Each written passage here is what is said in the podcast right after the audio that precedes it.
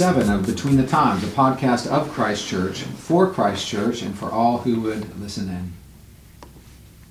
When Paul penned his letter to the Roman churches from Corinth in 57 AD, the city of Rome was understood to be the heart of the Gentile world. The formidable city was ground zero of the pagan Roman Empire. Christians were very much in the minority. They had no cultural clout. Zero. There was no societal advantage whatsoever to being a follower of Jesus Christ in Rome. In fact, quite the opposite. For the first two and a half centuries, state sponsored persecution against Christians was common in Rome. Over 250 years of hardship for the church. Therefore, being a genuine Christian, a committed Christian, held daily risks for the Roman believers. But it was in that context, the context of adversity and suffering, that the church grew and flourished. And this is how God often works. Indeed, we shouldn't think that the church was on, would, will only be strong when being a Christian is easy. It is often in trying circumstances that our faith and convictions grow the most. The dross of worldliness and sin are often burned away by the fires of adversity. This is what the Roman Christians experienced for generations before things changed in the year 313. Some historians who are listening uh, to this episode will remember that around this time, Emperor Constantine was converted and the Edict of Milan was enacted. This edict gave official tolerance to Christianity, and a little over a decade later, the Christian church became the official religion of the Roman Empire. But the Roman Christians in Paul's day would never know that tolerance. They and their children and grandchildren would only experience a general hostility and regular seasons of persecution towards the faith that they deeply cherished. The world was always against them. What struck me recently is how much our society and culture are increasingly mirroring that of the first century pagan Rome. If you would have walked into ancient Rome in the mid first century, you would have noticed the grand architecture dedicated to games and theater. There were military fortresses and stately government buildings. There were immense temples dedicated to false gods, with prostitution connected to every one. Tenement housing or apartments were ubiquitous, alongside shops and huge market squares. Fountains and monuments were sprinkled all throughout the city, paying honor to Caesars and military victories. Perverse sexuality was rampant. Homosexuality was common. It was common for children to be objectified. Abortion was not considered wrong and regularly practiced by all strata of society. This should sound familiar. Our own culture is looking more and more like pre Constantine Rome every day. And Christians committed to biblical truth are finding themselves more and more marginalized, and in some areas receiving some measure of persecution.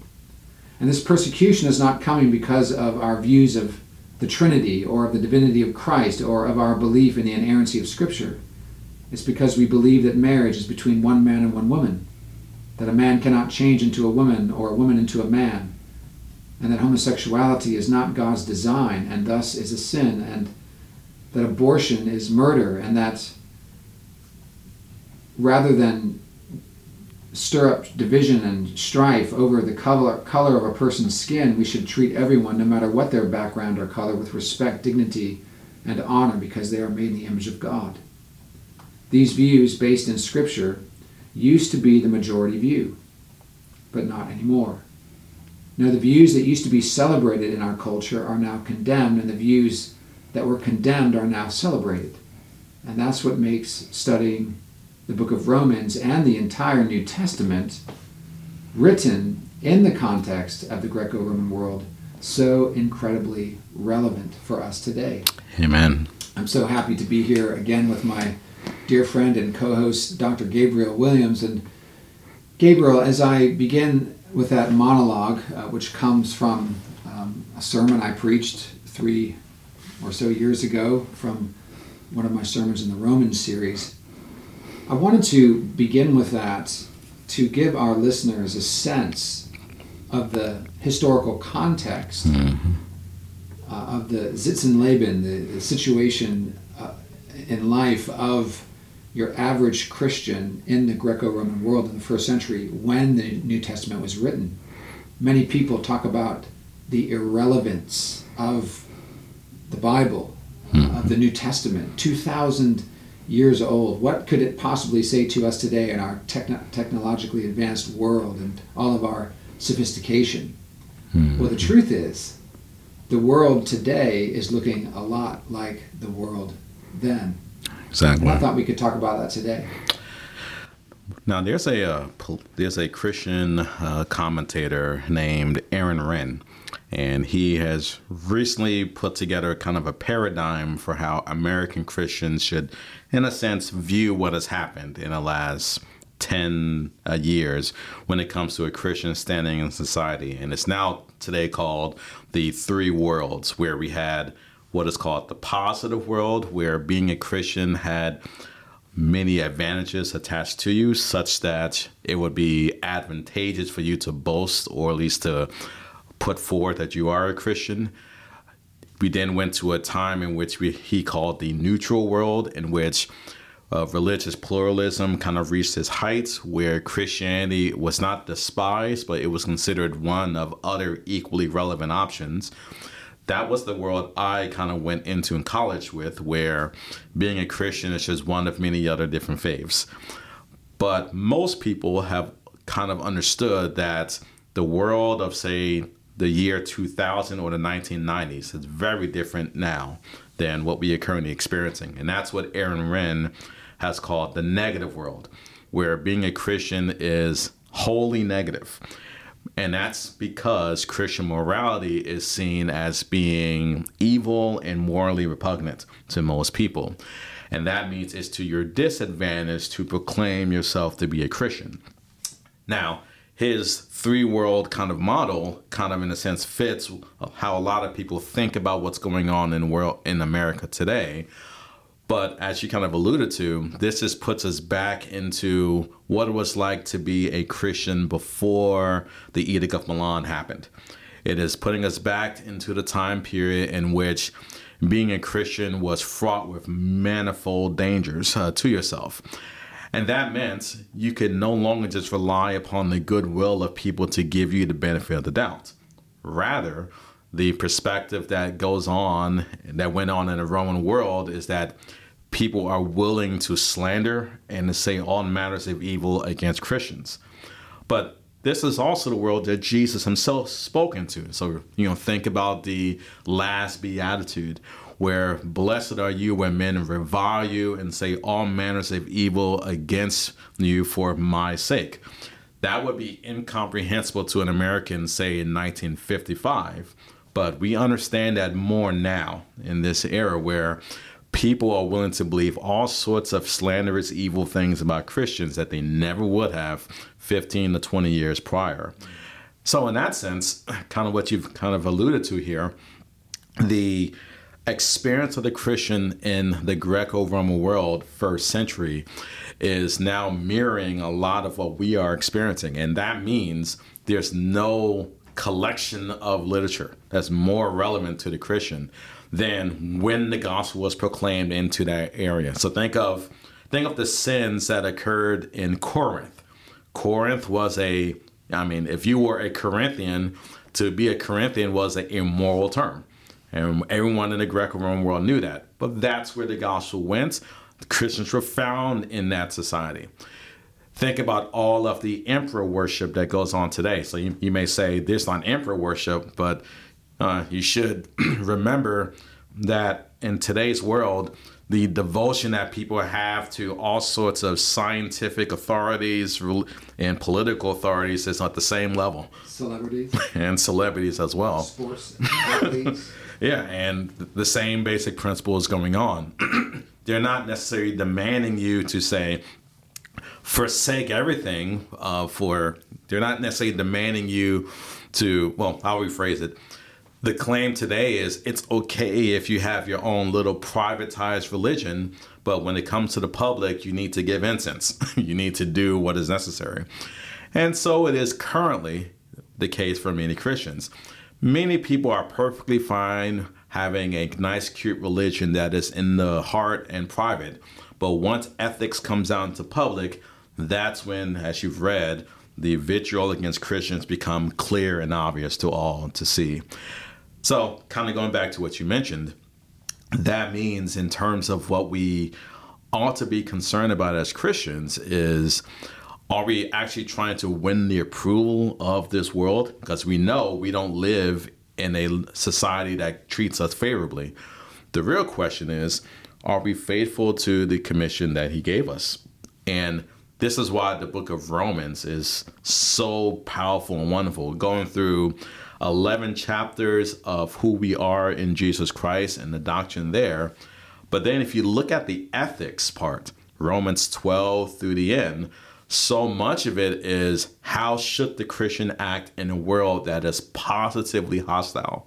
And for most people, it would surprise them at the sort of commendations Paul is giving in light of the persecutions going on to the church.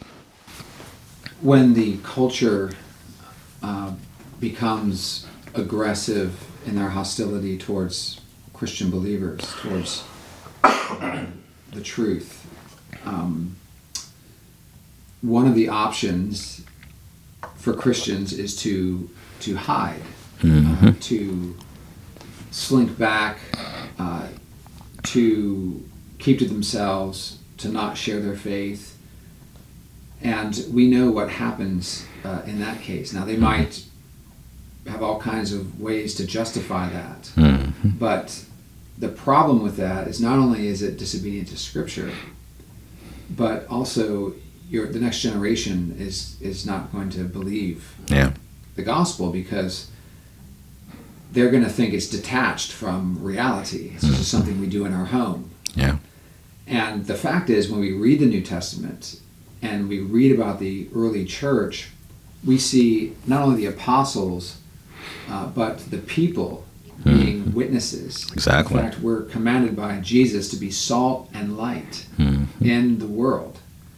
Uh, we are to be light in the darkness. Uh, we are to be a kind of preserving of the good things uh, in the mm-hmm. world and humanity and so forth. Uh, we are told by Peter in his first epistle to make a defense with gentleness and respect of mm-hmm. the gospel. Share the hope that's within you.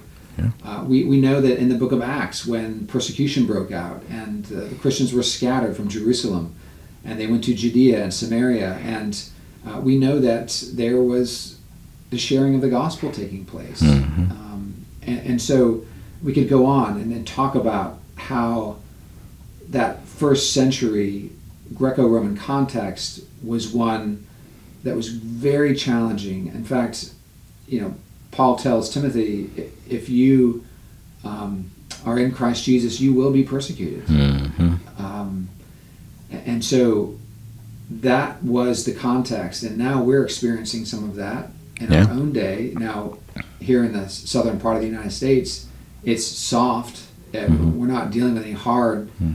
challenges at this point, but there are people in Canada um, and in other parts of the United States, and uh, particularly uh, in other parts of the world, who are dealing with very, very difficult persecution. And mm-hmm. so I think that it's important, always important, that we're reading our Bibles, that we're listening to faithful preaching, that there's faithful preaching going on. Mm-hmm. But in our day, the Bible has never been more relevant. Exactly. Uh, to to uh, Christians living in the southern part of the United States. And this is why the consistent message of Jesus and the apostles is that since persecution will come, the Christian ought to be prepared for it. And consider how many of the parables that Jesus tells is about how the Christian ought to stand in that great day. Think about, for instance, uh, in the book of Revelation, you know, not going into a sidetrack on eschatology, but think about the seven churches in Asia Minor.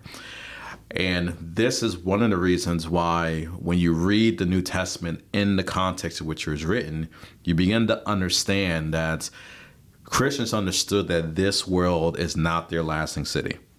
they understood that they are preparing for glory in the world to come. Or as other theologians would say, they understand that this life is primarily going to be humiliation before the actual glory it is to come.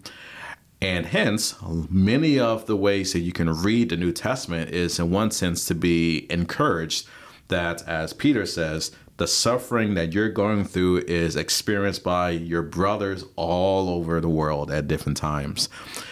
Now, one of the stories I have told my girls about, uh, um, kind of that relates to this, is think about what you see in Revelation in the church at Smyrna. Mm-hmm. Now, the church at Smyrna, they are told in very clear and you know unambiguous ways Many of you will be thrown into prison. Many of you will basically die.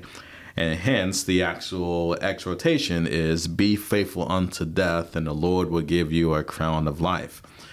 Now, we know that there's some history that's probably connected to this regarding the church uh, in Smyrna because the bishop of Smyrna was Polycarp, and we have a good kind of background on what Polycarp and many of the Christians in his uh, town were going through at that time.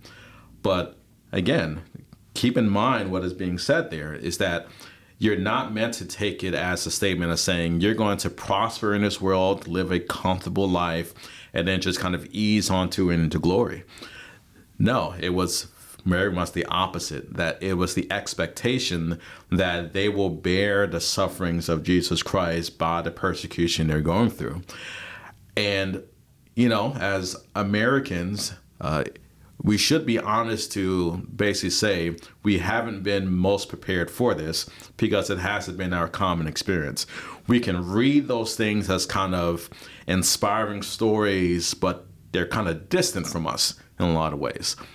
Now, as we kind of move into kind of a post Christian or better said, an anti Christian society, those stories are not just going to be far away from us, they're going to be very near. And now we get to see the encouragement of the scriptures in ways that we probably haven't seen before. So think about, for example, the life of David. All of the times you see in the Psalms where he praises God for being delivered from the mouth of the lion. He praises God for being delivered from his enemies. He is agonizing in prayer before God to vindicate him and to preserve him and protect him again, you know, we can spiritualize that in many ways. But once it becomes a situation where persecution is at your door, it's not surprising that when you read the stories of the martyrs, they're quoting David in the Psalms in the same exact way. The enemies that David had became a type of the enemies that came to the church. You read Psalm 2, for example, when the nations rose up against the Lord and his Christ, the Christians in Acts understood that to be the attack upon the church that came because they identified with Jesus Christ. And again, Christians confess the same song, uh, the same psalm in the same sort of way that when persecution comes, they're rising up against Christ ultimately. And as Christ himself said, if they persecuted him, will they not also persecute his disciples? And so, kind of going back to what you started off with reading on the Greco Roman world, the experience of knowing that persecution is going to come and that difficulties arise, that's meant to teach us and to instill upon us that we are not living for this world. We are, like it says in Hebrews 11, we're like those who realize that this city is not our home we are looking for a city above whose building foundation is God Himself. And as we enter the uh, political process mm-hmm. uh, with voting for a new president mm-hmm. or for the uh, the incumbent, mm-hmm. um, there's going to be a lot of uh, emotion, a lot of passion uh, among people who really do see this world as their home. Exactly. And and they might not even say that. They may say, "No, no, my real home's in heaven," but the way they think and act, uh, the way they speak, uh, it would not seem that hmm. they saw heaven as their final home, and and and so without in any way minimizing or marginalizing the need for the political process and uh, and making good arguments and having good men and women serving in positions of authority and wanting them to get into those positions of authority, voting them into office mm-hmm. so that they can uh, lead our, our society in a way that's uh, God honoring, um, and, and so on and so forth. Um, we want to recognize that in the early church, uh, they lived in a context where they had no vote, exactly. where they had no political clout, where they had no one in office, as it were, mm-hmm. uh, speaking up for them, and and so why do I say all of this? I say this because in this coming year, more than ever, I believe Christians will have to check themselves in terms of whether or not they are acting like Christians mm-hmm. in the midst of what is going to be a very volatile um, and polarized election. Uh, in our last couple of elections, the country's been divided right down the middle. And a lot of people have been very upset. Lots of things are said that are so unkind uh, and uh, hateful. And we need to be careful that we don't get caught up in that. We need to be mm-hmm. thankful that we have a voice and that we can vote, something the early Christians did not have. Mm-hmm. Um, but we live in a, in a cultural context not a whole lot different yeah. than pre Constantinian Rome. Um, and so we need to remember all of this and remember that first and foremost, our citizenship is in heaven, that this world is not our home, that we seek to be good citizens, mm-hmm. faithful citizens, but in the process and in the dialogue and as we talk to our neighbors, as some of us engage in the political process, there'll, be some that will be involved in, in politics that may be listening to this. We need to do these things in a similar fashion to the way we're encouraged to give the hope that's within us in mm-hmm. 1 Peter 3.15. Exactly. That is with gentleness and respect. We need to be respectful. We need to speak the truth in love um, and not allow the hype and the media and all the ways that, that the politicians are talking to each other mm-hmm. and all the ways that the media communicates to affect the way we live and speak and think about these things. And so, mm-hmm. uh, you know, I'm I'm um, doing what we always do here, Gay. We talk off the cuff. We don't do a lot of preparation for yeah. these podcasts, but I hope what I'm saying is getting through that we need to maintain our Christian Christian witness in the coming year. And you know, mm-hmm. the scriptures are going to help us to do that. Amen. And it should be remembered that in the Greco-Roman world at the time that the Gospels were written, there were many, many different political upheavals going on. There were many different factions trying to overthrow Rome. There was a sense of Jewish um, fervor to basically again throw out the Roman uh, emperors themselves and establish Jerusalem as the city uh, for the Jews. So there was already revolutionary zeal going on politically at the time the gospel was written. And that's why Paul's words and the other apostles are very counterintuitive.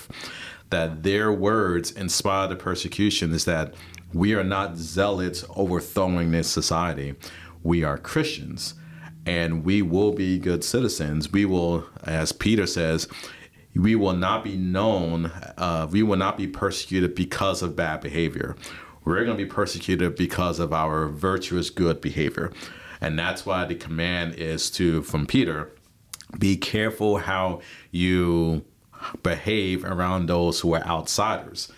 So the command isn't that we're joining into the fervor. The act, Paul and Peter were very much opposed to that idea. So how do you apply that to today? We know that there's fervor going on because of perceived slights that happened during the last election and it will come up again, particularly since we have one candidate who may or may not be on the ballot of every state. And so we know that there will be heightened zeal and passion. And so the question you ask yourself is Is this what Paul would have asked you to do? To basically get involved with such revolutionary zeal that you are trying to overthrow the very foundations of a society. Rather, Christians should kind of think to themselves, and it's something that's worth meditating upon, as you've mentioned. In the Greco Roman world, Christians didn't have any sort of choice in who their emperor was. That was not in their purview.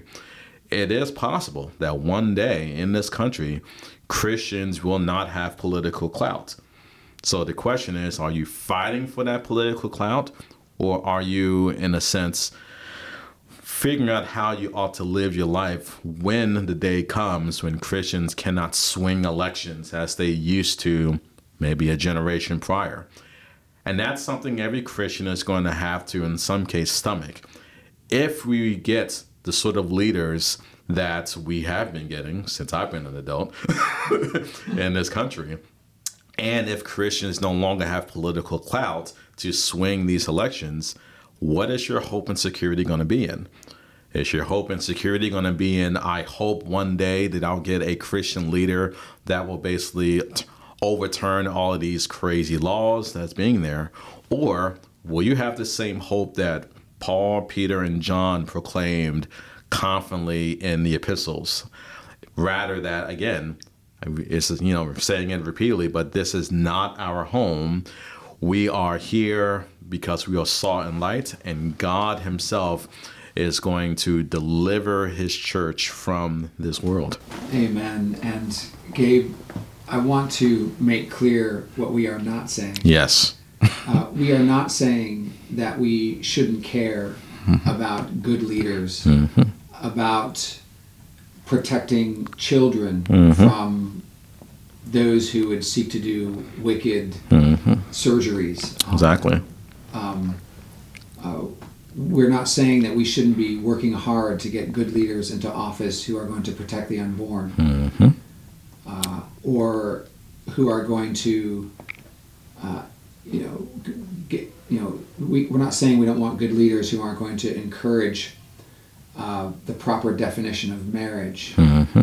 and uh, are going to protect religious freedoms and free speech uh, of course we need yes to work towards getting good leaders into office who will do these things. But the point is, is that ultimately, mm-hmm. our hope is not in getting good leaders exactly. into office in the United States. Our hope is in the gospel. Amen. Just as it was for the early church, mm-hmm. just as it is for Christians in North Africa, mm-hmm. in the Middle East, uh, in these parts of the world where they not only are marginalized in society but persecuted mm-hmm. and looked down upon in the same way that Christians were in ancient Rome. Exactly. Uh, so this isn't in any way a, a, a, kind of word against fighting for the good things that we've enjoyed in America, the freedoms. It's that we don't ultimately put our hope and our trust in that because we may mm-hmm. not always have that. Exactly. But we will always have God's steadfast love. Amen. We will always have Christ. And that's why when Paul talks about um, the fact that our citizenship is in heaven mm-hmm. in, in, Philippians 3, and why in Hebrews it says that we look forward to a better country. Um, this must be the case as we come into election year. Um, uh, and so this is just one of the ways that we apply this idea that the scriptures are extremely relevant mm-hmm. for us today. Um, the society is so similar now mm. uh, here in our own context, here in America, as to what it was in the first century Greco-Roman world. And so we have to read our Bibles with um, with zeal, uh, with great interest, uh, to learn, to grow, and, and to, to learn how to live as Christians Amen. every day. Amen. And that means if you think about the Christians um, during the Greco Roman world in the first century, they were still confident in their confession of faith. They maintained their witness in spite of great pressure. And if the Lord preserved his church in the first century and inspired many to make a very bold stance for Christ in that particular uh, social political setting, he can do the same and he will do the same today for his people. So this is not a, a statement to say we should be afraid of the future. This is actually the opposite.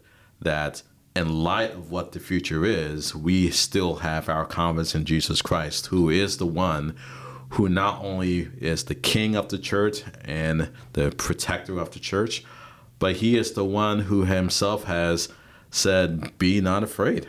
I have already overcome the world. And the same will be the case for everyone who puts their hope and confidence in Christ. The body they may kill, God's truth, truth abide still. His kingdom is forever. Amen. And uh, those words of Luther ring true for us today. Well, dear Christian, be encouraged, stand firm in the gospel, respond uh, to uh, the difficulties of this life and those who would challenge your faith uh, with gentleness and respect, sharing with them the hope that is within you, the hope of the gospel of Jesus Christ, who by his grace sent his Son into the world to live perfectly according to the requirements of the law, and then as a perfect lawkeeper laid his life down on the cross to die for our sins uh, and to receive in his person the very wrath of God. And then on the third day to rise again from the dead uh, for our justification. We put our hope and our trust in him alone, and may he receive all the glory. We hope you'll join us next time on